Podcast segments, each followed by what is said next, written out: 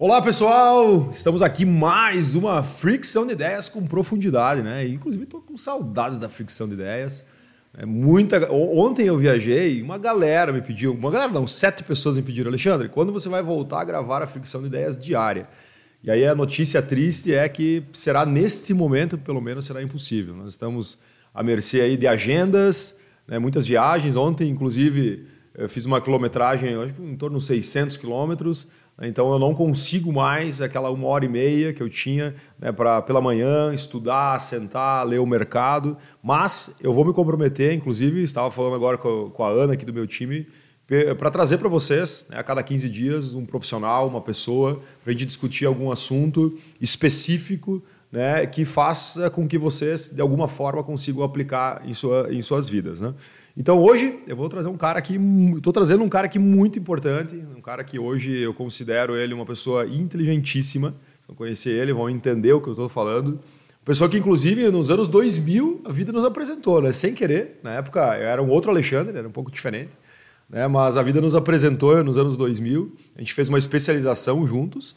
Inclusive, a especialização que a gente fez, se for analisar nossas carreiras, ela não tem muita conexão, né? mas ela fez uma diferença muito grande né? pelo que foi discutido na turma. Depois a gente pode até comentar um pouquinho sobre. Uhum. E nós vamos conversar aqui sobre vários assuntos, mas especificamente sobre vendas, sobre liderança, sobre gestão e sobre agronegócio. Né? Tudo isso vinculado ao agronegócio, até porque meu grande amigo Mauro aqui trabalha né, diretamente há muitos anos já focado no agronegócio. Então, Mauro, primeiro agradecer do fundo do coração, sei que o teu tempo é escasso, ganhou o prêmio recentemente, viajou, tu estava falando agora que viajou com a sua esposa né, para ganhar uma premiação, e eu fico assim, ó, muito feliz mesmo da gente estar tá próximo, eu espero que, assim, depois do Imersão Agro, né, a gente já ficou um pouquinho mais próximo, eu espero que a gente consiga né, perpetuar a nossa amizade e aprofundar um pouco mais ela, porque as pessoas, muitas delas precisam nos ouvir, eu sempre falo assim para algumas pessoas que às vezes as pessoas precisam ouvir né, profissionais, ouvir ideias, né, e muitas vezes aquela frase que muda totalmente como a pessoa uhum. vai fazer algum tipo de processo e talvez uhum. gerar resultado para a empresa, para a carreira, para a família, para a vida. Obrigado, Mauro. Show. Obrigado, obrigado, Alexandre, pelo convite, pela oportunidade. Espero que a nossa conversa aqui inspire as pessoas, as pessoas que estão, estão nos ouvindo ou nos assistindo. Né? Perfeito, cara. E olha só, uma das coisas que eu admiro em você é que você hoje faz história em nível nacional pela empresa que tu trabalha, né? até porque você tem um, hoje uma função de nível nacional. Você ganhou destaque na empresa que você trabalha e você está em Concórdia. Né? Assim como nós aqui, por exemplo, muitas vezes estamos fazendo coisas inimagináveis estando em Concórdia. Uma coisa que eu defendo hoje, Mauro, é a questão de nós estarmos em cidades pequenas. Eu conheço muitas pessoas que estão em cidades pequenas, elas acham que muitas vezes não dá para fazer coisas inimagináveis em cidades pequenas. Então, então eu observo o teu case também, que você estar aqui. Eu sei que tu viaja muito, né? assim uhum. como eu, mas você volta para cá, você tem a tua família aqui uhum. e você acaba construindo uma coisa que muitas vezes as pessoas acham que ela não pode construir na sua cidade. Eu acho que isso também é importante. Né? Sim. Eu moro aqui há 23 anos, Alexandre, e me sinto muito bem em Concórdia. Tenho 46 anos, então 23 foram vividos no Rio Grande do Sul e 23 aqui. Então me sinto muito bem, bem em Concórdia. E na pequena Concórdia, como. como tu nasceu em qual cidade? Vila Maria. Vila Maria? Passo Fundo, Maral, Vila Maria. Vila Maria. Pertinho e tu veio para Concórdia e tu faz 23 anos. 23 anos. Caramba, cara, que legal. Que o tempo legal. passa. E a tua tu tem, tu tem filhos? Eu tenho. Então, ah, me apresentando um pouquinho, ah, como primeiro como, como pessoa, né? Eh, então, 23 anos morando aqui, tenho dois filhos, o Maurício, que é um pouco mais velho já, e temos o Luigi, agora de Luigi. 7 anos, casado com a Aline. E profissionalmente, então, eu formei em veterinária na Federal de Pelotas, no ano 2000. E depois eu trabalhei na Sadia, como você comentou, trabalhei seis... Ainda na época Sadia, não era BRF, né? Sadia. Era Sadia. Era Sadia. Era Sadia. Trabalhei seis anos na, na Sadia, depois trabalhei com nutrição na MK Sab, que é uma empresa brasileira, uhum. por quatro anos, foi uma uhum. empresa, uma experiência fantástica também. E agora eu trabalho há 12, quase 13 anos na Beringer. Uhum. A Beringer é uma farmacêutica uh, alemã, uma empresa familiar com quase 140 É uma empresa anos. familiar ainda? É uma empresa familiar. É a maior, claro. Alexandre, a maior empresa familiar farmacêutica do mundo. Caramba, cara. Ela está entre as 20 maiores farmacêuticas globais. E a familiar é a maior? Como familiar é a maior. Então a gente ainda tem. E não abriu em bolsa nada ainda? Não, não, não abriu e não deve abrir. Então, por exemplo, nessa viagem que a gente fez agora há poucos dias, a gente tem uhum. contato com membros do board, com membros da família. Sério? Com membros da família. E qual geração que ela está, assim, só para ter uma noção? agora você me apertou, mas acho que é terceira ou quarta geração. Ela é centenária já. 137 ou 138 anos. Cara, passou pelas guerras. Passou pelas guerras, passou por muita coisa. Cara, e uma empresa alemã passou por duas guerras. Né? E falando um pouquinho sobre o, o nome, é Beringer Ingelheim. Você me perguntava como é que pronuncia. Beringer é sobrenome e Ingelheim é a cidade onde foi, fund, onde foi fundada. fundada. Então é como se você fundasse uma, cidade, uma, uma empresa aqui em Concórdia e ela chamasse é, Concórdia. Entendi, entendeu? o sobrenome e a cidade. Sobrenome ah, e a cidade. Que legal. E eles ainda existe, eles estão nessa cidade ainda? Sim, ainda estão em Ingelheim. Que legal. Está no mundo inteiro, com sim, fábricas. Sim. Mas a sede deles mas é a sede, a matriz é em ah. Ingelheim. E agora quando tu viajou para ganhar a premiação, tu foi para lá? Foi para a Alemanha? Sim, a gente foi para Beringer, lá em Ingelheim, em Mainz, e depois também fomos para o cerimonial em, em Colônia. É, essa premiação, falando um pouquinho aí, é, todo ano a, a Beringer reconhece 100 pessoas, no universo de 10 ou 12 mil, seleciona 10 pessoas por resultado, por gestão e reconhece tá, então vamos, vamos fazer um funil. Então é 12 mil, vem para 100 e reconhece 10. Não, são 100. Reconhece 100. Ah, reconhece 100. ah, entendi, de entendi. 10 a 12 mil, reconhece 100 pessoas. Caramba, mas é uma fração. Então, é um, então, há 12 anos, é a primeira vez que eu, que eu, que eu tenho esse reconhecimento. Aí tu teve reconhecimento entre as 100 pessoas. Isso, eu fui, fui uma das 100. Que legal. Tá? Uma das 100.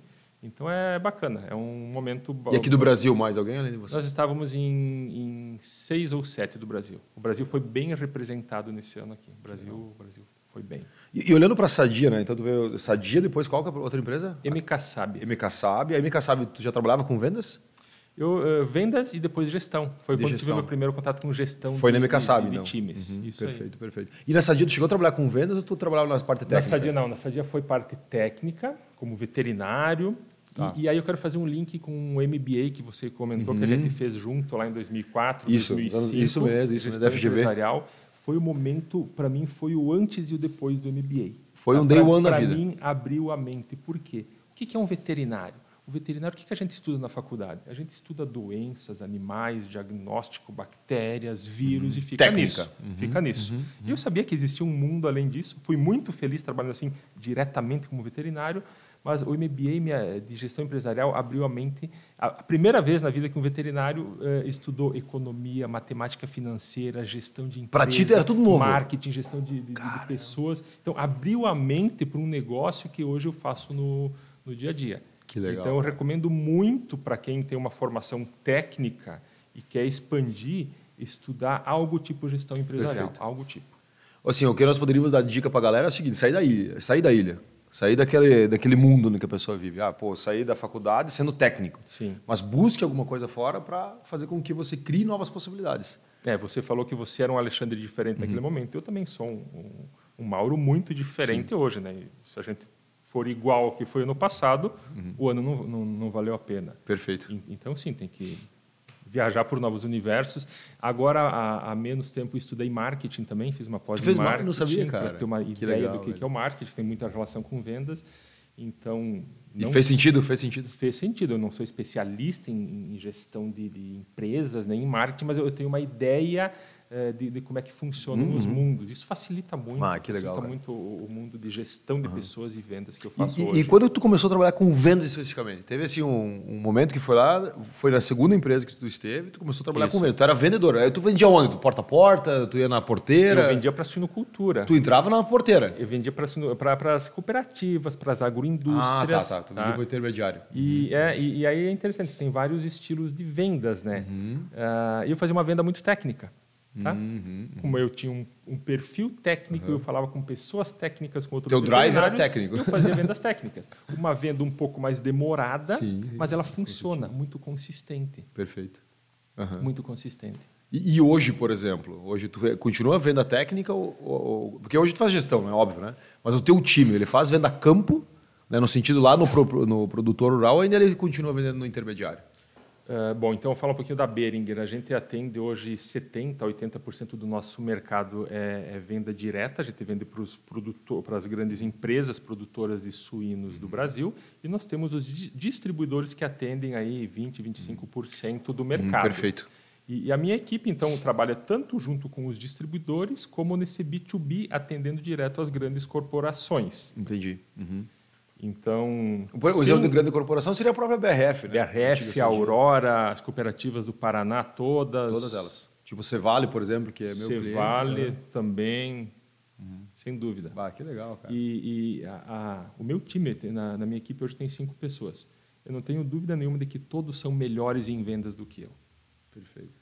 Todos, todos são muito bons em vendas, eventualmente. E eu aprendo muito com eles também. Uhum, uhum. E, aí, e aí dá para entrar um pouquinho também no, no tema gestão. Uhum. Uh, até eu trouxe alguns livros aqui, porque eu, eu acho que existia um momento da, da, gestão de pessoas, já indo para esse momento aqui, que, que o gestor tinha que saber tudo. Né? Sim. Você é o gestor, pá, você... Tinha que colocar todos os drives na cabeça. É. E, e tem um livro aqui, se me permitir mostrar, que é Liderando com Questões, ou Liderando através de Questões.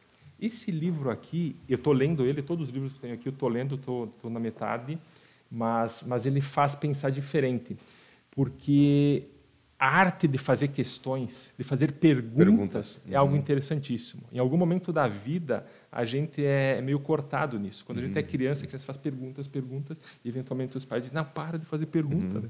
E a gente tu pergunta demais. Você pergunta demais. e, e, e, esse livro, essa, essa gestão é, mais moderna, é, ela estimula a voltar a fazer perguntas. Uhum. Então, uh, liderar equipes através de perguntas. Perguntas de empoderamento, perguntas, tem uhum. perguntas uhum. interessantíssimas aqui. Então, eu recomendo para quem está entrando no, numa função de gestão, uhum. ou quem está em gestão há muito tempo também, uh, estudar esse tema. É, inclusive, quando a gente fala da pergunta, a pergunta faz causar a reflexão né, no interlocutor. Em vendas a gente fala muito isso, né? Tipo, o vendedor que é um bom perguntador, ele geralmente ele tem um diagnóstico muito mais preciso, né? com a conexão com a dor do cliente né? versus o produto e serviço que ele vende. Né? Então ele consegue perguntar, ele consegue abstrair informações, né? muitas vezes privilegiadas, dependendo da pergunta que ele fizer, Sim. e ele cruza o produto e serviço né? e com a dor do cliente. Quando você faz boas perguntas, você ajuda o cliente. Uhum. Porque você vai entender bem se o, o que você tem para oferecer é exatamente uhum. o que ele precisa. Então uhum. você aprofunda o, o, o assunto. E também o, o, o tema de, de, gestão por, por perguntas, uma coisa interessantíssima é, não é só fazer boas perguntas quando que a pessoa tem um problema para resolver. Porque você pode, pode perguntar ah, como você resolveria, como você já fez para resolver isso. Perguntar para a pessoa algo que causa muito impacto, uh, algo que ela fez e teve sucesso. Porque uhum. a pessoa fez isso meio que sim, natural. Sim, sim. Uhum, uhum. Mas ela não parou para refletir. Me conta como é que você fez isso. Ah, que massa. É como eu perguntar para você assim, Alexandre, me conta como é que você criou a A9, criou a HJ, né? Faz você pensar como é que você conseguiu fazer esse negócio. Né? Enfim. E causa uma reflexão, porque muitas vezes tu não para para falar assim, cara, nunca me perguntei como, né? Ou por quê, ou quais foram as... Qual foi aquele momento que tu entendeu que poderia convidar um palestrante de renome nacional e você não pagar cachê? Isso Se o cara me faz essa pergunta, velho, eu acho que eu fico uns cinco minutos refletindo, porque talvez. Como eu... é que você fez? Você fez um negócio fenomenal, é. né? Cara, que loucura. Perguntas, é, estudar perguntas, e tu, métodos tu, de perguntas. E, e Mauro, tu sabe que hoje, né, nas minhas andanças, eu passo por várias empresas, inclusive tava, ontem eu estava na Cevale, né, em Show. Cruz Alta. Eu estava lá com 50 vendedores, né, tinha alguns gestores que estavam lá também. E uma das coisas que todas as empresas, não só, citou aqui a Cevale por eu estar lá ontem, mas uh, muitos gestores hoje eles têm dificuldade de, de conseguir aperfeiçoar-se, né, aperfeiçoar-se em, em gestão. Justamente porque talvez eh, falta um direcionamento do que realmente estudar. E aí existe uma coisa muito interessante que eu tento comentar com eles, quero saber a tua opinião. Que muitas vezes você estudar só sobre gestão não é suficiente. Né? Você tem que estudar sobre pessoas. Né? Porque eu acho que quando você faz gestão de pessoas, né, que é o teu tua matéria-prima, pessoas, não é só aquela lógica de gestão que vai fazer uhum. com que a uhum. pessoa fique melhor. Muitas vezes, hoje, eu, eu, eu, eu, vou dar um exemplo assim das pessoas mais jovens, né? Elas têm uma maneira de comportamento no mundo corporativo diferente do que nós tínhamos. Uhum. Eu tenho 40, tu está com 46, mas nós temos uma maneira de processar diferente do que os jovens têm. Uhum. O jovem talvez é um pouco mais uh, uh, ansioso, um pouco mais, ele quer resultados mais rápidos. Então, se eu não estudar sobre pessoas, eu vou tentar vestir a mesma camiseta do cara, achando que eu vou, ele vai tomar as mesmas decisões do que eu como gestor, mas isso não vai acontecer. Então, assim, pô, será que estudar sobre pessoas né? só está em livro de gestão ou tem outros livros, outras maneiras que eu posso abstrair informação sobre pessoas? Caramba, dá para falar um monte de coisa sobre, sobre isso. É, mas, enfim, é, Eu trouxe vários livros aqui. E esse assunto ele tem tudo a ver com outro livro aqui também que eu, que eu tenho, que é 12 elementos da, da gestão de excelência. quando fala em gestão de pessoas, eventualmente a gente começa a pensar em coisas mirabolantes, coisas uhum, fora da caixa. Eu fiz um uhum. treinamento baseado nesse livro aqui, uhum. de uma semana nos Estados Unidos. E cada livro, cada, cada um do, dos capítulos é um dos 12 elementos da gestão de, de excelência. E, e para cada capítulo, o autor ele conta uma história prática e depois ele embasa cientificamente. Ele traz uma história do dia a dia e vai embasar. Dia dia. Mas os capítulos, então, entrando no assunto gestão, alguns são é, extremamente simples. Que você pode uhum. dizer, tá, mas tem que ter um capítulo sobre isso? Por exemplo, o, o, o primeiro capítulo aqui, uh, materiais e equipamentos. As pessoas têm que ter os materiais e equipamentos que elas precisam para o seu trabalho. Tá, mas isso parece banal. Mas, eventualmente, você para para pensar, tem um monte de coisa que dá errada, porque as uhum. pessoas não têm as coisas simples. O outro capítulo aqui, ó, as pessoas têm que saber o que se espera delas aqui na empresa. Tá, mas isso é meio óbvio. Sim, mas eu acho que a gestão ela começa das coisas óbvias. Uhum. Tem que ter o, o, o, básico, o básico muito bem feito. Uhum, Por perfeito. exemplo, se for per perguntar para as tuas pessoas aqui da, da A9, o que, que se espera delas aqui? Não uhum. pode ter respostas muito, muito diferentes. diferentes. Sim, sim. Uhum. Então, eventualmente, a gestão falha por coisas muito simples. Reconhecimento, uh, enfim. A minha opinião, a minha, eu tenho um capítulo inteiro sobre a minha opinião é levada em conta aqui na empresa. Uhum. Então, eu acho que gestão, uh, sim, não dá para se basear só na, na, na teoria. Uhum. Esse livro aqui, 12 Elementos da Gestão, é um livro bacana. Ele, ele nos faz refletir por ser muita prática e, e muita ciência. Perfeito. Agora, se aprende muito na prática com o dia a dia. Você comentou, por exemplo, da, da nova geração, geração que está no mercado agora, que é uma geração que tem um outro ritmo, uma outra velocidade, e eu tenho alguns cases práticos sobre isso também, porque as pessoas elas, elas, elas mudam mais rápido uhum, uhum, de, uhum, trabalho. Uhum, perfeito. Então, pode ser na minha empresa ou pode ser nos clientes. Tá? E eu, na, na Bering, nós fazemos vendas complexas. São uhum. vendas. É muito comum fazer um trabalho de seis meses, um ano, um ano e meio para fazer uma venda. É extremamente complexo. E daí o cara sai. E o cara sai.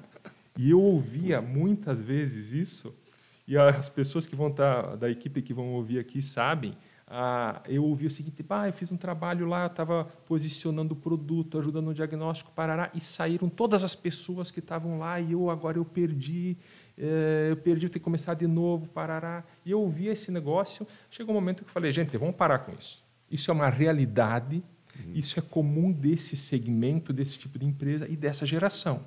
Nós temos que nos adaptar a isso. Nós temos que criar relacionamento muito mais rápido vai ganhar quem criar relacionamento muito mais rápido com isso. Tem que começar o relacionamento antes. Ah, Mauro, mas essa pessoa está na universidade, ela está ela tá se formando. Vamos para a universidade. Vamos falar lá com o cara. Vamos criar relacionamento lá. lá. Uhum. Antes de ele entrar na empresa. Antes de entrar na empresa. Boa. Então, é a realidade. Então, vamos parar de reclamar com esse negócio. E agora, há poucos dias, eu já ouvi, então, o contrário. Uhum. Eu vi é, que a gente fechou um negócio desse, onde a gente trabalhou por um ano e meio, de verdade, um ano e meio investindo energia e tempo, e fechamos o um negócio, abrimos uma porta fantástica uhum. num, numa, numa conta do, do, do Brasil. E o que eu ouvi foi o seguinte: tem muita gente jovem lá, muitos veterinários jovens, e a gente está ajudando eles. Então, Parou, Perfeito. parou aquela questão que as pessoas mudam. As pessoas continuam mudando. Uhum. A cada ano, ano e meio muda todo mundo. Mas a gente se adaptou, uhum, a gente uhum. criou relacionamento antes. Então, e, e, isso é gestão. Acho que a gestão de, de, de, equipe é pegar um pouquinho da teoria, um pouquinho da é saber prática. adaptar-se também, né? Ter rapidez em adaptar. É, uma coisa que tu falou agora sobre agentes externos e internos. Né? Muitas vezes eu observo, inclusive gestores, que eles reclamam muito de coisas externas que ele não domina. Por exemplo, assim, tu não vai conseguir dominar o cara sair antes ou depois da empresa. Se o cara tiver desejo, ele vai. Ele vai. Entendeu? E agora, como que eu consigo trabalhar para pegar essa realidade, que é externa, isso que aí. eu não mudo, isso mas aí. trazer interno para aquilo que eu mudo, né? Inclusive, ontem discutimos sobre isso. Eu falei assim, cara, hoje eu reclamar na política, eu reclamar, por exemplo, do mercado, eu reclamar do preço do soja, o cara não vai mudar nada. É só você gastar energia numa coisa que não trará solução interna. Então, mas o que, que eu posso pegar agora? Pô, o preço do soja, essa é a realidade. Uhum. Então, assim, como que eu trago interno agora e mudo processos para que eu consiga ter o resultado que eu preciso com a realidade externa sendo essa, né? Então, acho que, pô, baita discussão. começamos o, um pouquinho diferente do previsto, mas eu quero trazer um assunto aqui que, que falei aqui nos bastidores, uhum. né, que eu tenho uma, uma certa paixonite, eu acho que é uma paixão, né? Paixonite, né? Que é pela história de um cara que fez parte da tua vida, né? De alguma forma. Uhum. Você trabalhou na Sadia, não vamos falar da marca Sadia, não vamos uhum. falar agora da BRF, que vamos pegar um tempo passado, né? Então, uhum. quando a marca era Sadia. E a história do Atílio Fontana, né? Inclusive falamos do livro dele, que é um uhum. baita livro, eu indico para todo mundo, quem puder ler o livro dele. É um livro que realmente ele inspira, não pelo sentido técnico talvez, mas acho que mais inspiracional, né? Pegar as dificuldades, transformar em soluções, né, conseguir pensar de uma forma diferente. Até tu falou agora da pesquisa que ele fazia em cidades, né, para saber se a cidade se desenvolvia ou não se desenvolvia. E eu gostaria que tu falasse um pouquinho, né, é, como que a Tiro Fontana, na tua opinião, ele conseguiu mudar a forma também de como nós, é, não só Concorde, mas eu acho que o Brasil, vou me atrever a falar do Brasil, porque se nós pegarmos hoje as grandes produtoras de proteína, né, todas elas vieram num arrasto, né, um efeito arrasto da, da, da Sadia. Né? Uhum. Inclusive o sistema de parceria, a forma de produzir, a forma de organizar. O, qual que tu acredita que foi o impacto da Tílio Fontana para o agronegócio no Brasil? Vou deixar mais amplo, depois eu quero vir mais micro aqui para a Concorde. Uhum. É, primeiro falando sobre Concorde, sobre sinocultura, nós estamos aqui onde começou a sinocultura é berço, no né? Brasil. Né? É, não só Concórdia, porque se parar uhum. para ver, aqui em Concórdia nasceu a Sadia. A 40 quilômetros daqui nasceu a Seara, a 80 quilômetros daqui nasceu a Chapecó, a pouco mais de 100 quilômetros aqui nasceu a, a Perdigão. Perdigão e aqui tem a Embrapa Suínos e Aves. Então, no tá centro no, de tudo tá isso, no né? centro, está no, no, no, ninho da, da sinocultura. Hoje a sinocultura ela cresce mais uh, no Paraná, Mato Grosso do Sul. Vai pegar ali Toledo e é, aquela região. É, mas uh, Santa Catarina ainda é o estado com, com maior produção. E a Sadia foi uma experiência incrível, os, os seis anos que eu, que eu, trabalhei na Sadia. O livro do, do, do Atílio Fontana, que acho que chama vida. História da Minha Vida, é um uhum. livro bacana, é um livro de, de, de, inspiração. Ele construiu uma mega potência em 40, 50 anos, né? Produzindo suínos, produtos à base de suínos aqui em Concórdia, levando para São Paulo. Logística atravessada, com as né, dificuldades né, que tinha, começando uma companhia aérea para fazer isso. Então, naquele momento, foi algo revolucionário revolucionário. Algumas coisas marcam desse livro que eu li há muito tempo. Uma é o que nós falamos antes, que para saber se ele ia investir numa cidade ou não, ele sobrevoava a cidade e via se tinha telhado novo. Ele falava que se tinha muito telhado novo, a cidade estava crescendo, crescendo, e ele queria estar tá lá. Cara, que loucura, velho. Ó, pesquisa, pesquisa, bom, é pesquisa, não, né? Uma pesquisa, Caramba, fazia sentido, ó. Fazia, fazia sentido. Outra coisa é que ele tinha, ele falava que ele todos os dias ele, ele fazia a oração ao concorrente. É, Era algo assim, agradeço ao meu concorrente que me faz acordar cedo todo dia, trabalhar, pá, pá, Olha pá. o mindset. Né? Hoje a gente fala mindset, né? Na época era o pensamento do... E assim, e muito um efeito, acho que o Atílio Fontana causou um efeito legado, inclusive que tu falou da concorrência, né?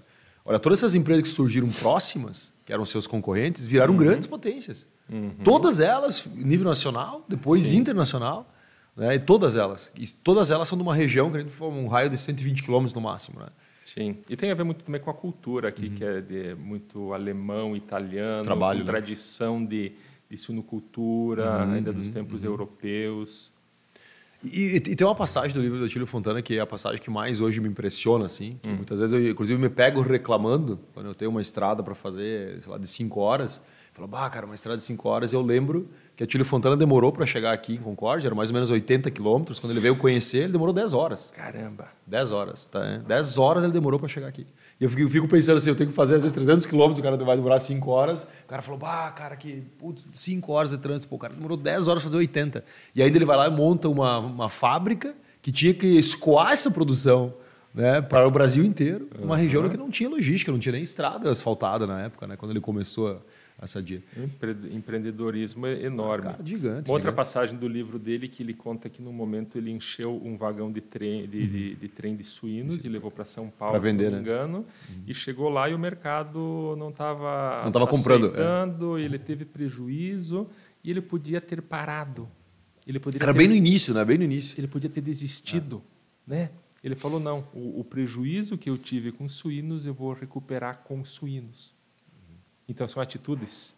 É. E, na, e, detalhes. É, e, e, assim, uma época né, que tu falou agora, ele saía daqui com a mercadoria não sabendo como funcionava o mercado naquele momento, porque ele demorava para chegar. Então chegava lá, o mercado não estava à compra e acabou que ele teve o prejuízo. Né? Hoje não, hoje tu tem a tecnologia que tu consegue fazer uma negociação e tu nem vê a mercadoria. Né? É. A galera negocia. Então, assim, eu vejo que é, eu acho que é de se inspirar, que a gente falou da própria história da, da companhia aérea, né? que depois aviação Sadia, que virou Transbrasil, né? virou a terceira maior companhia aérea do Brasil, né? era Varing, VASP Transbrasil, cara. E aí quando eu começo a, a, a, olhar a história e saber que a ideia surgiu daqui, cara, que o cara dormia aqui, aqui muito próximo, né? agora o Memorial Tílio Fontana, que o cara respirava né, o, nosso, o nosso ar aqui, uhum. que ele uhum. tinha, ele via os mesmos relevos que a gente vê aqui, uhum. só com menos desenvolvimento.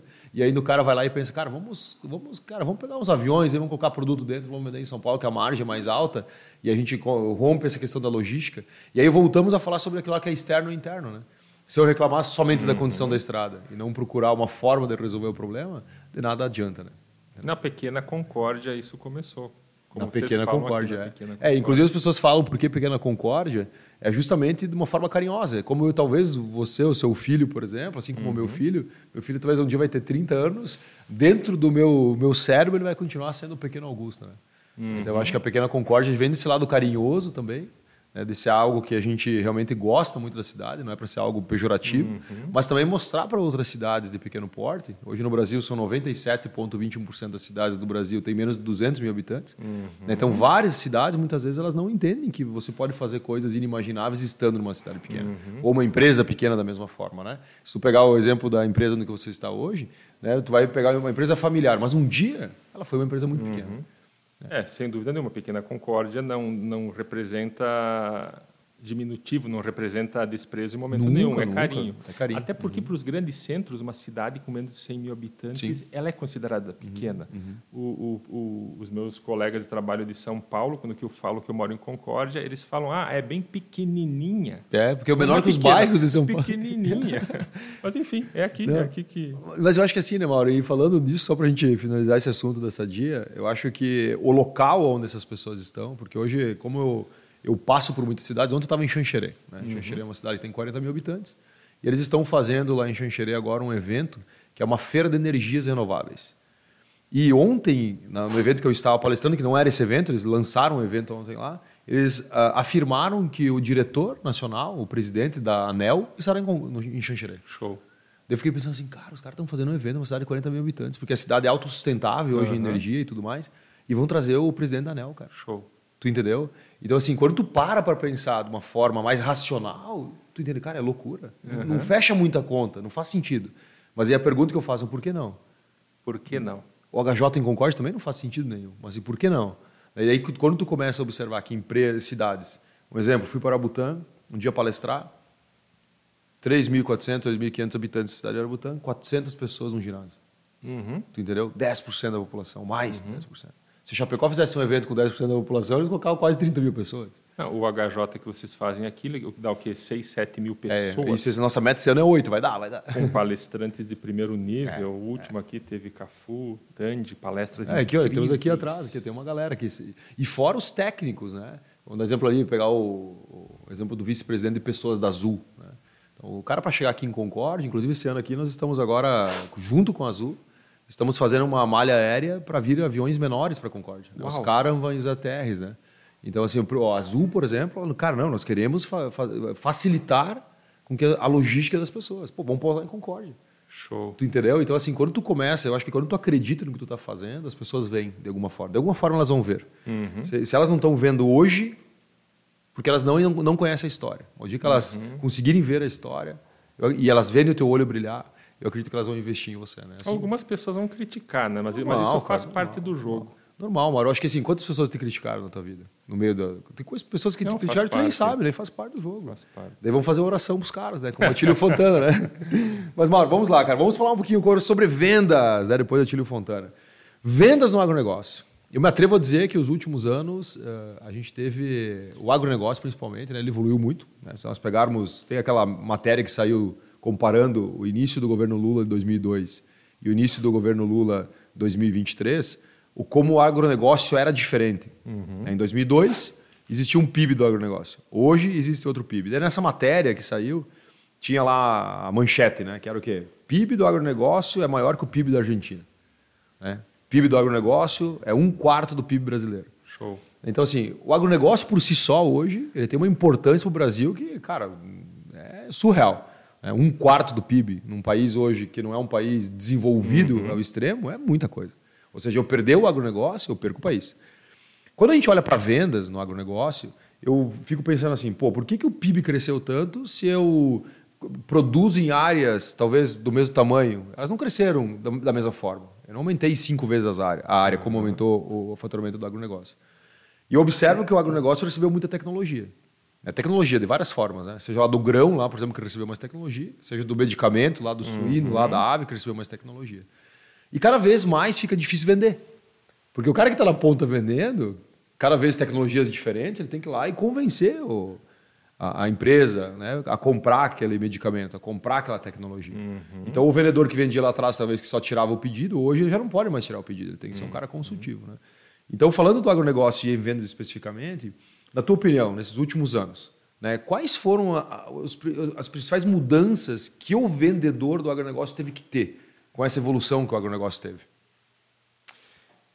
Então, uh, indo para a suinocultura, que é, que é o meu mundo, a suinocultura cresceu muito, cresceu muito especialmente em produtividade, então se produz cada vez mais, a conversão alimentar cada vez melhor, uh, o número de leitões por matriz cada vez maior.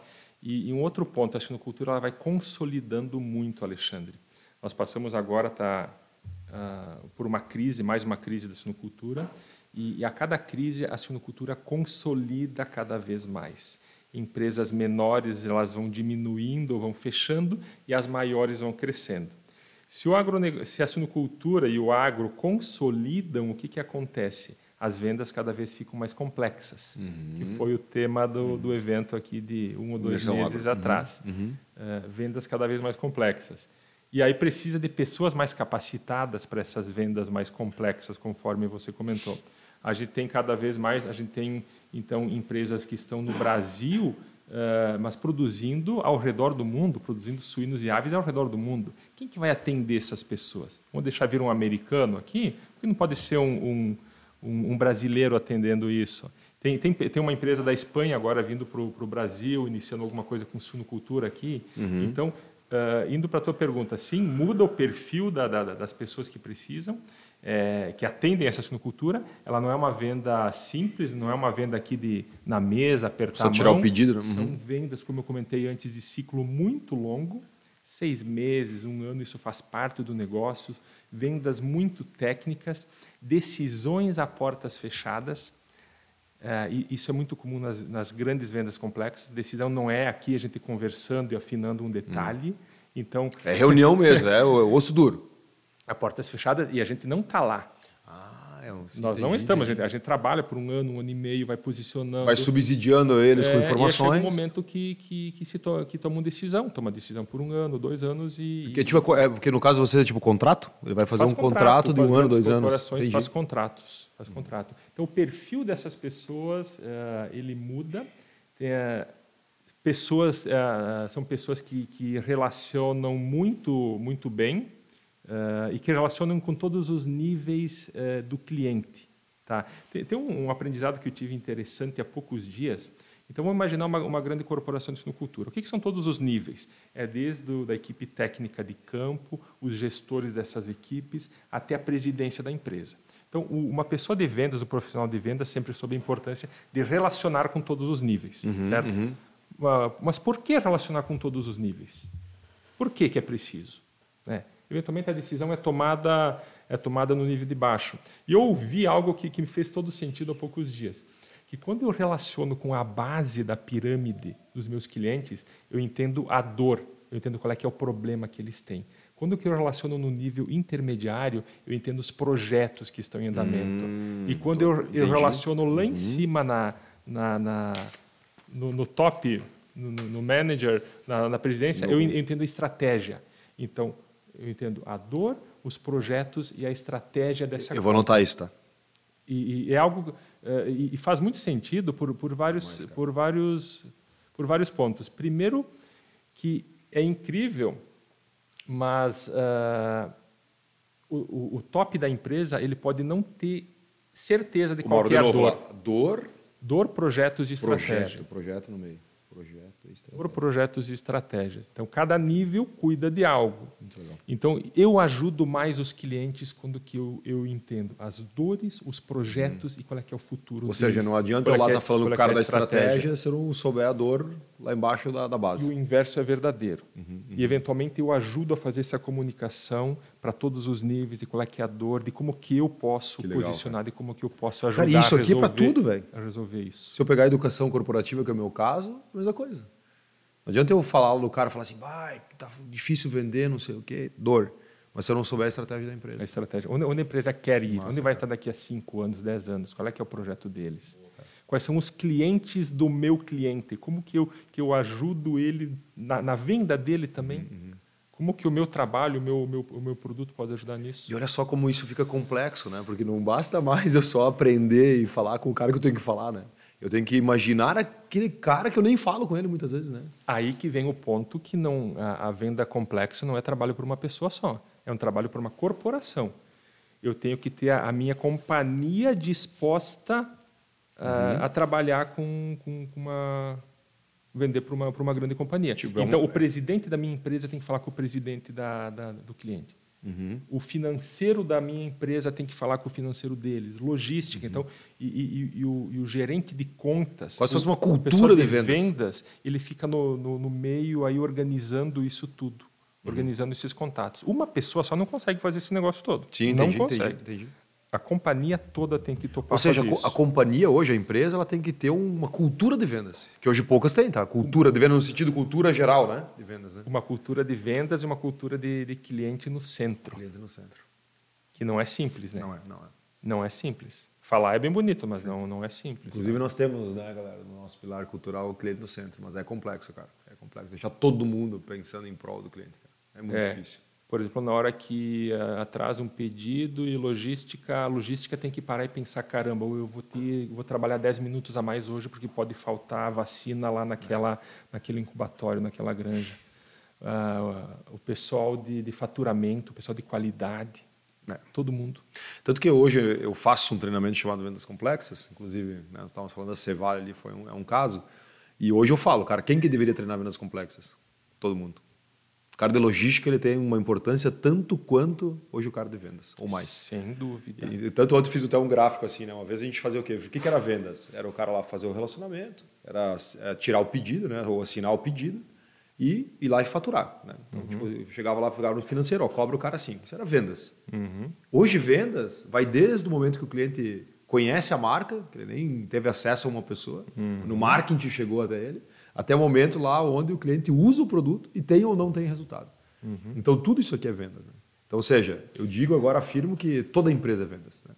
Por isso que esse profissional de vendas complexas, que ele se chama ou gerente de contas estratégicas, gerente de contas chaves, eventualmente ele trabalha mais dentro da, da, da própria empresa do que no do que contato no com o cliente, uhum, porque uhum. ele tem que estar nesse, nesse uhum. trâmite todo com todas as áreas de apoio, com logística, com financeiro, com qualidade, etc, etc, regulatório, Uh, para mostrar para todo mundo o que, que ele está fazendo lá na ponta. Ele, ele, vira quase como se fosse um hub de conexão. Sim. Ele é o hub de conexão, Sim. ele organiza toda a demanda, por exemplo. E é uma função bem desafiadora, não é para não é para qualquer pessoa, porque ela é uma, ela é uma liderança sem autoridade. Uhum. Porque ela, essa pessoa ela não tem gestão sobre é todas é essas repasse, áreas. Ela precisa envolver, mas ela não, ela não chefia, ela não coordena. Uhum. Então é uma função mais desafiadora ainda. É, a gente chama de função de repasse, né? Cara consegue fazer o quê? Ele só está ali no meio para intermediar, mas ele repassa, né? Porque ele não consegue muitas vezes ir lá no financeiro e mudar um processo para deixar mais azeitado para o cliente, né? Isso aí. Por isso que a gente tem que chegar lá no financeiro e conscientizar, o financeiro e todos os setores, óbvio, conscientizar da cultura do cliente no centro, né? Que é muito difícil. Também tem livros sobre isso. Quando que eu fiz essa função diretamente, que eu, que eu era um gerente de contas, eu li um livro que era a Liderança Sem Autoridade. Então... Liderança para... sem autoridade? É, liderança sem autoridade. Uhum. Então, tem, é, é, é, fantástico isso que tem literatura, Alexandre, para a maior parte dos problemas que, que, que, que, a gente enfrenta. Inclusive, assim, Mauro, vamos fazer um combinado depois, Ana? Vamos pegar o que o Mauro já indicou aqui de coisa, vamos pegar também esse livro aqui e vamos colocar no, no, no resumo para a galera, porque tem uma galera que gosta de ler, que nos acompanha. O cara pode ir lá comprar o livro. Esses livros eu vi que os dois são em inglês, né? Eles têm em português também, tu não sabe? Esse aqui, os 12 elementos, está esgotado. Eu não sei por que ele está esgotado, não consigo mais comprar. Tem a versão em inglês. E o outro aqui, o liderando, liderando, liderando por, questões, por questões, eu não sei se tem em português. Não, mas tranquilo. Depois a gente passa para a galera aqui, né? Show. Show de bola. Perfeito. Bora, vamos continuar aqui, cara. Pô, o papo tá bom demais. Deixa eu continuar no nossa, nosso script.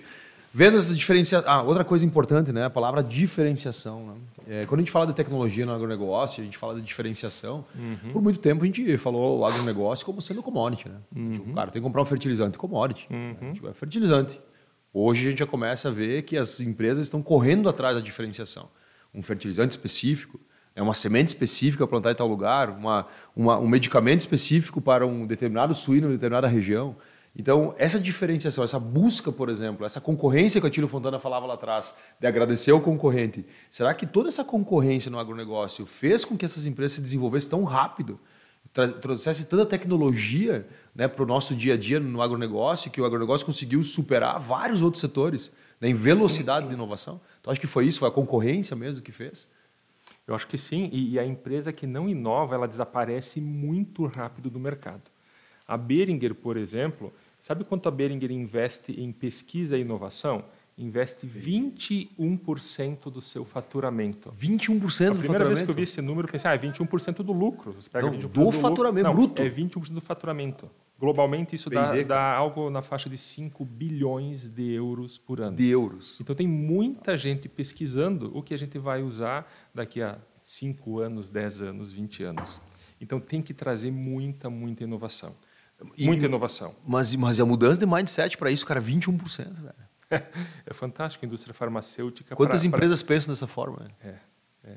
E, mas, mas isso dá muito orgulho porque a gente consegue trazer aqui para a ponta muita inovação. Mas... Então, puxando aqui pro, pro, de novo para o negócio cultura, nós fomos a primeira empresa a ter todo o portfólio de vacinas como dose única. Até então, tinha que pegar o leitãozinho duas vezes para aplicar uma vacina. Então, nós fomos a primeira empresa a trazer dose única. tudo em, em dose única. Uh, Estressa muito menos o leitão. Menos estresse para o leitão, menos estresse para as pessoas, menos trabalho. Nós somos a primeira empresa a trazer vacinas via água para a sinocultura. Então, tem vacinas que você não precisa mais fazer injetável. Tipo, ele bebe a água ali? Vai na água, está vacinado, está tá imunizado. Isso em avicultura é muito comum, mas em suínos a gente puxou à frente. Outro ponto, vacinas que protegem sem causar dor, sem causar reação. Porque também é muito comum ah, uma vacina doer. Agora, na época do, do, da pandemia, todos nós fomos vacinados uhum, uhum. e alguns de nós uh, usaram vacinas, foram vacinados com vacinas que machucavam mais, Sim. que dava febre, que ficavam uhum. um dia na cama. Né? Então, em veterinária, nós já temos vacinas que protegem sem causar isso. Sem, sem, causar dor. Então o leitão ganha mais peso. Quer dizer, olha para a produtividade. Produtividade ganha mais peso, come, toma água. Então, então é, é fantástico trabalhar numa empresa que traz inovação para o mercado. Agora, como é que a gente leva essa inovação para o mercado? Não é simples. Uhum. Vamos imaginar, por exemplo, ah, todo mundo usava vacina de duas doses, agora tem a de, do, a de dose única. Demora muito tempo para as pessoas entenderem que o de dose única pode resolver a situação. Então, é, é, é muito trabalho mostrando para pra, as pessoas, para fazer demonstrativos, para mostrar o nosso resultado. Aí entra um assunto que não está em livro, mas que eu puxo muito, que é o seguinte: ó, a gente não fala teste. Ah, quer testar o meu produto? Aqui, ó. Produto você não, não fala teste. Quer fazer um teste? Não, não testa. Não. A não ser que você trabalhe numa empresa de fundo de quintal, que você misturou duas coisinhas aí, você vai ver se funciona, você pede para o cara testar. Porque o teste já foi feito. Isso foi exaustivamente testado lá na hora de fazer o produto. Eu tenho uma vacina que vacinou uh, ah, 4 bilhões de, de, de, de leitões no mundo. Como é, que, como é que você vai testar isso?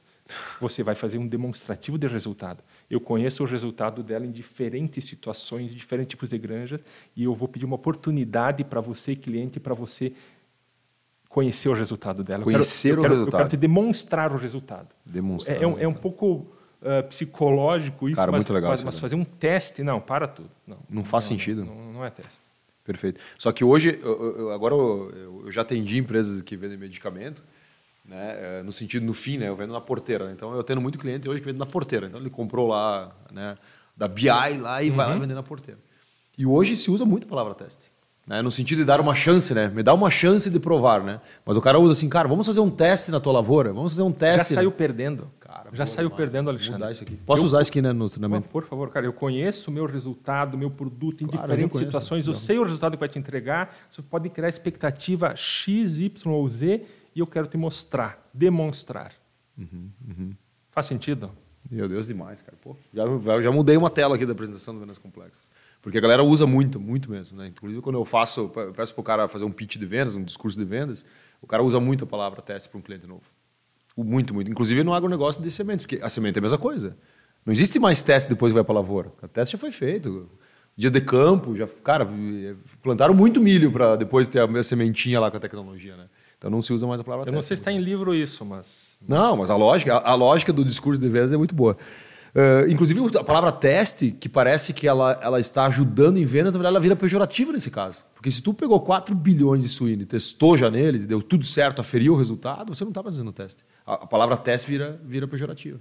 Essa vacina em específico, uh, 66% dos leitões do Brasil usam essa vacina. Eu tenho 66 de share. Eu tenho, eu tenho 12 competidores, mas 66% Caramba, usam velho. essa vacina. Então os outros 33% eles não precisam testar eu posso mostrar o resultado para eles. Sim, já tem 66% do com, mercado, com fatia. Toda humildade. Sim, sim, mas total. mas é matemática, matemática, matemática.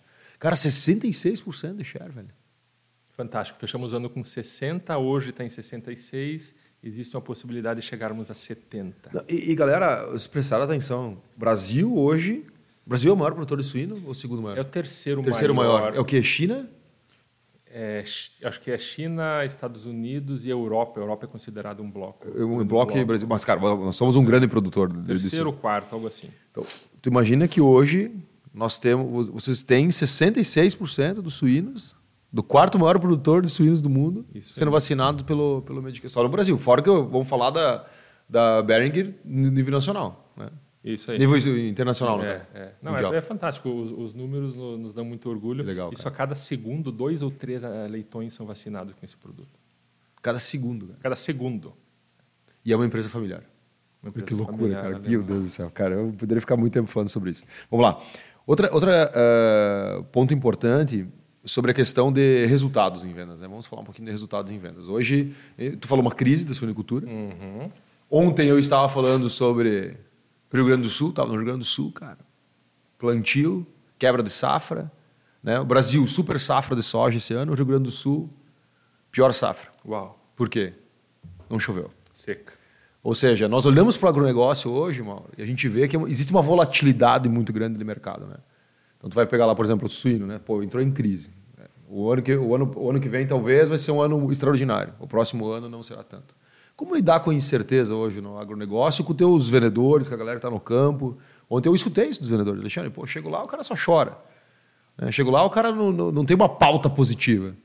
Né? As perguntas dele são todas negativas. Como é que tu, hoje, eu sei que a gente falou de fatores externos e internos, mas tem que ter uma sabedoria muito grande né, para você não se deixar contaminar né, pelo mercado quando o mercado está em crise. O hum. que, que eu vou responder para você?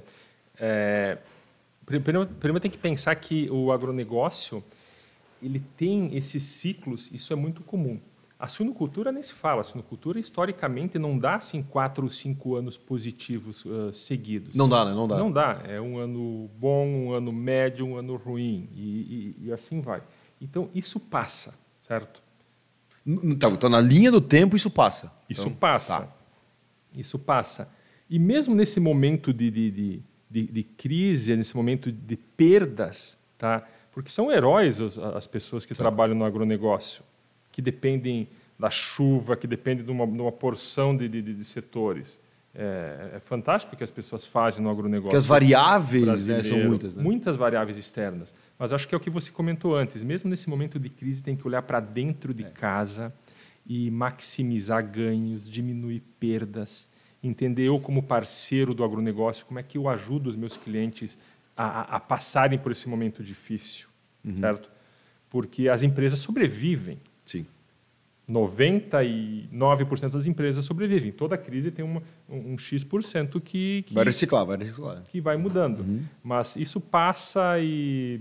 Acho que é isso daí, é maximizar uhum. ganhos e diminuir perdas, mesmo no uhum. momento ruim Uma das coisas que eu afirmo assim, para os vendedores é de não discutir nesse momento com os clientes apenas sobre o produto que você vende mas sim discutir sobre o negócio dele. Porque no final é o negócio do cara, né? Um exemplo, pô, eu vendo um medicamento. Uhum. Se eu chegar lá só discutir sobre o medicamento, eu viro somente o vendedor. Uhum. Mas muitas vezes eu tenho que discutir sobre o negócio dele. Quando tu falou assim de maximizar, né? Uhum. Maximizar a questão de, de algumas oportunidades, diminuir também a questão de alguns problemas que eu tenho na minha propriedade rural. Uhum. Para eu discutir sobre o macro, eu tenho que estudar.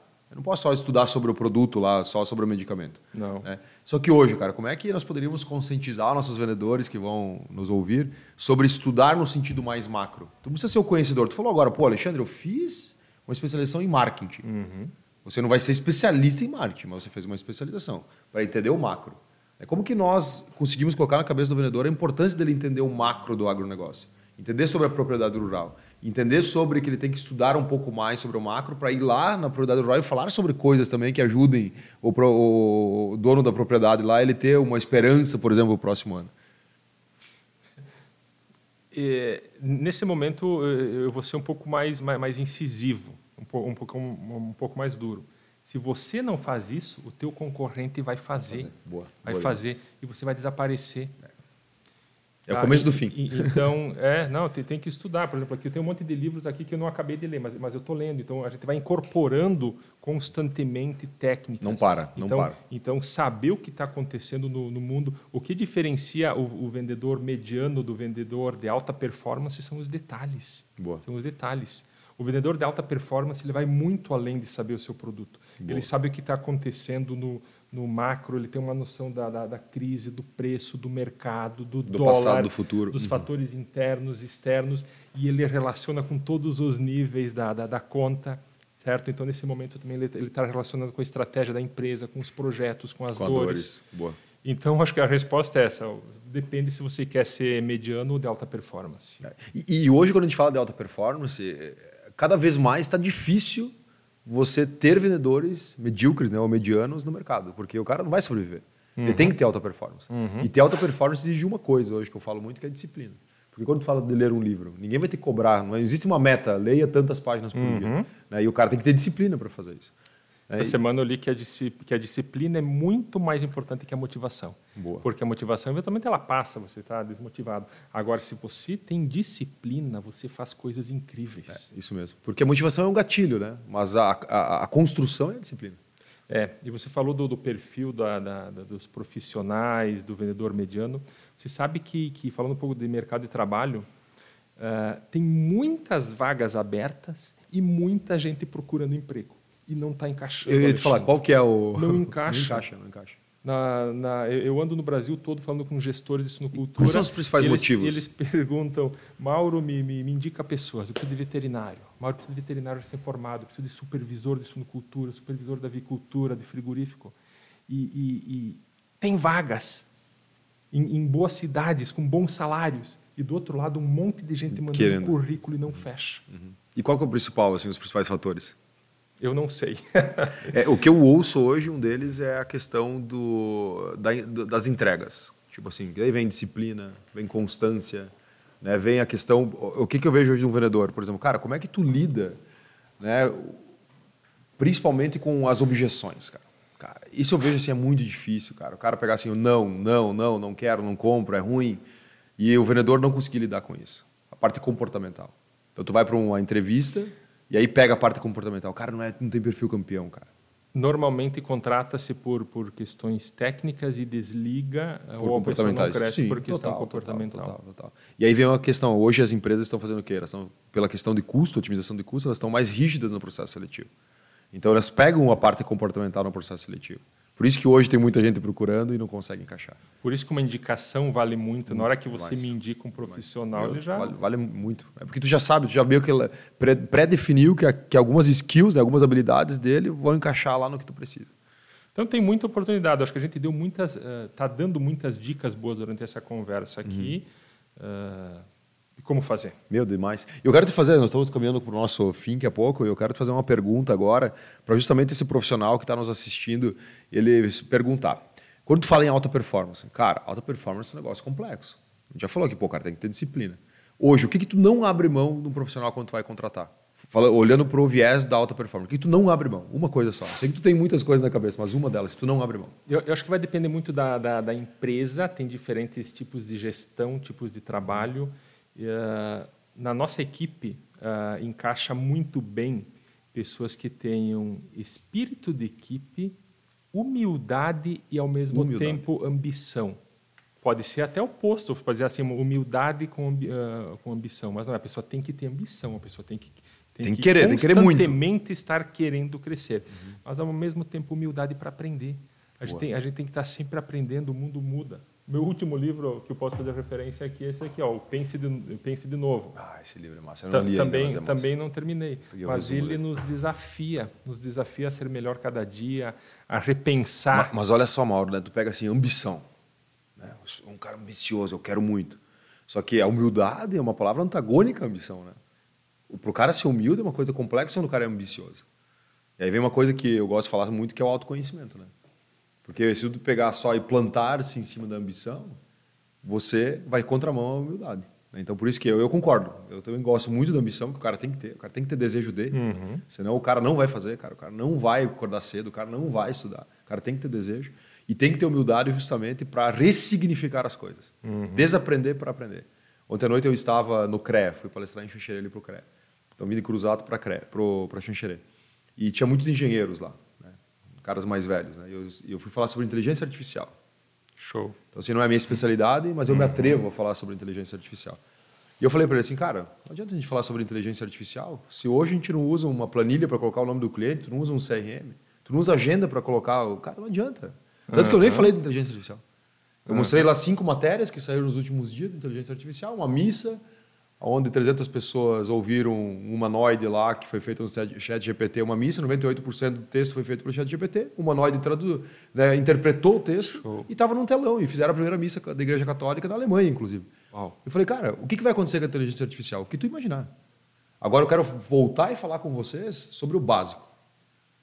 Quem aqui usa Google Agenda ou uma agenda? Quem aqui hoje usa o e-mail de forma eficiente? Uhum. Né? Então, se assim, tu começa a entender que a gente fala tanta coisa lá avançada e esquece de fazer o básico. E aí vem a questão da humildade. Como é que eu, por exemplo, consigo começar a usar a agenda? É tendo humildade e entender que, a, que o teu tempo importa. Sabe que, que, que lembrei agora que na Behringer tem uns processos de mentoria, mas também tem a mentoria reversa. Porque a mentoria pode ser o quê? Um profissional mais experiente, onde ele fala para um júnior que está iniciando sobre carreira, sobre desafios, etc. Mas o que é a mentoria reversa? A, a, a Behringer também estimula alguém que está iniciando, ah, que, que é ligado nessas tecnologias, onde vai explicar para um, uma pessoa mais sênior uma ferramenta de, seja qual for, uhum. uma ferramenta tecnológica. E faz muito sentido isso. Cara, que legal isso, cara. Mentoria reversa. Eu, não tinha ouvido, eu já sabia do método, mas não o nome aqui, mentoria reversa, que legal. É, quando tu falou de humildade, cara, eu acho que é uma palavra também complexa, né? Assim como disciplina, ter humildade é difícil, porque tu se pega muitas vezes não sendo humilde, né? Nós nos pegamos no dia a dia. É. Eu, eu, eu, acho que a humildade em aprender é algo que teria que ser uma, uma, uma habilidade de todo mundo, cara. Eu vejo assim que eh, quando eu comecei a ficar melhor como ser humano, né? não melhor, melhor como ser humano, quando eu comecei a estudar de novo. Uhum. E não no sentido só de fazer uma especialização. É a leitura, uhum. é a observação. Eu falei para os vendedores essa semana, eu falei assim, cara, o melhor estudo que existe, que vai te dar gatilho para buscar informação, é a observação. Uhum. É quando tu está num restaurante ou num lugar totalmente não óbvio para você estudar e você observa o comportamento do garçom. Uhum. A maneira, o jeito, o que ele faz, o que ele não faz. E naquele momento você fala assim, cara, por que, que ele fez aquilo? E aí você busca tecnicamente o uhum. porquê, os motivos. Mais ou menos que a gente falou do livro ali, que o cara traz uma história e depois ele, ele, ele explica, embasa. ele embasa. Bah, cara, ele, isso aí é muito legal. Embasa. Eu, eu, enfim, eu citei alguns livros aqui, mas eu não sou um grande leitor, eu não sou, eu não leio tanto quanto eu gostaria, mas, mas o aprendizado é interessante quando, por exemplo, eu fiz uma palestra aí no, no evento de vendas complexas. Quem mais aprendeu com isso? Eu. Porque Cara, eu comecei três, quatro meses antes. Eu, Sim, eu, lembro, eu, eu reli livros, eu montei a apresentação. O maior aprendizado é meu. Que legal. Certo? Uh, um outro tema que eu gosto muito, que não tem nada a ver aqui, que é a inteligência financeira. Eu já fiz palestras sobre inteligência financeira em alguns núcleos uh, que, que, que, eu convivo. Quem mais ganha? Eu. Eu que mais ganho. Eu, eu para passar o conhecimento, eu tenho que estudar muito. Tem que estudar. E aí vem, aí vem uma coisa importante em vendas, né? até para a gente ir finalizando. Uh, o vendedor hoje ele é um baita professor. Ele pode ser, né? Ele pode ser um baita professor. Quando a gente falou assim, pô, cara, eu tenho lá o meu cliente com dificuldade. Eu tenho o meu cliente com incertezas. Olha a oportunidade que a gente tem, cara. De pegar o nosso conhecimento, não tu acalmar o coração dele, mas tu dar uma direção. Uhum. E aí o professor que dá a direção, que pode ser o vendedor, o vendedor professor que dá a direção, ele vai ter um, uma valorização da sua marca, automaticamente. Porque o cara vai querer estar perto. Quem não quer estar perto de uma pessoa que instrui, que se ensina? E se você vai ficar melhor estudando para ensinar, cara, que assim seja. Então, assim, pô, eu posso ser um vendedor professor. Que eu estudo o mercado, eu entendo o mercado, eu entendo a técnica, uhum. eu entendo os, os motivos, no sentido mais macro, para chegar na frente do meu cliente e conseguir deixar ele com uma direção. E aí o valor de marca maior, fica mais fácil você fazer um pedido, compra de mim, por favor. É uma profissão muito gratificante, é demais, a profissão Pô, de, de, de, de, vendas, uhum. quando bem feita, quando você começa a ter cases bons, uh, de gestão de, de equipes também. Uhum. É fantástico como gestor de equipes, quando a gente consegue influenciar positivamente na carreira de alguém. Uhum. uhum. Ou também exemplos de, de vendas, na, no dia do Imersão Agro, um, um cliente de 15 anos atrás veio e me agradeceu por um negócio que a gente cara, fez. Aquilo ali foi atrás. mágico, cara. eu tava lá. Não velho. foi ensaiado nada. O cara, o cara, lembrou de detalhes que eu não lembrava. Isso cara, vale ouro, Alexandre. E eu vi que tu ficou emocionado. Não, isso vale ouro. O cara lembrou um negócio de 15 anos cara, atrás. Cara, foi muito legal, velho. No meio das, das pessoas, cara. Ele pegou o microfone e falou do show, ti, cara. Show, show, show. Ali, ali eu acho que tu é uma consolidação né, de um trabalho histórico, né? E, e porque assim, muitas vezes a gente está tão focado em fazer o nosso do dia a dia que a gente esquece que existe uma coisa que vendedor faz muito, impactar pessoas.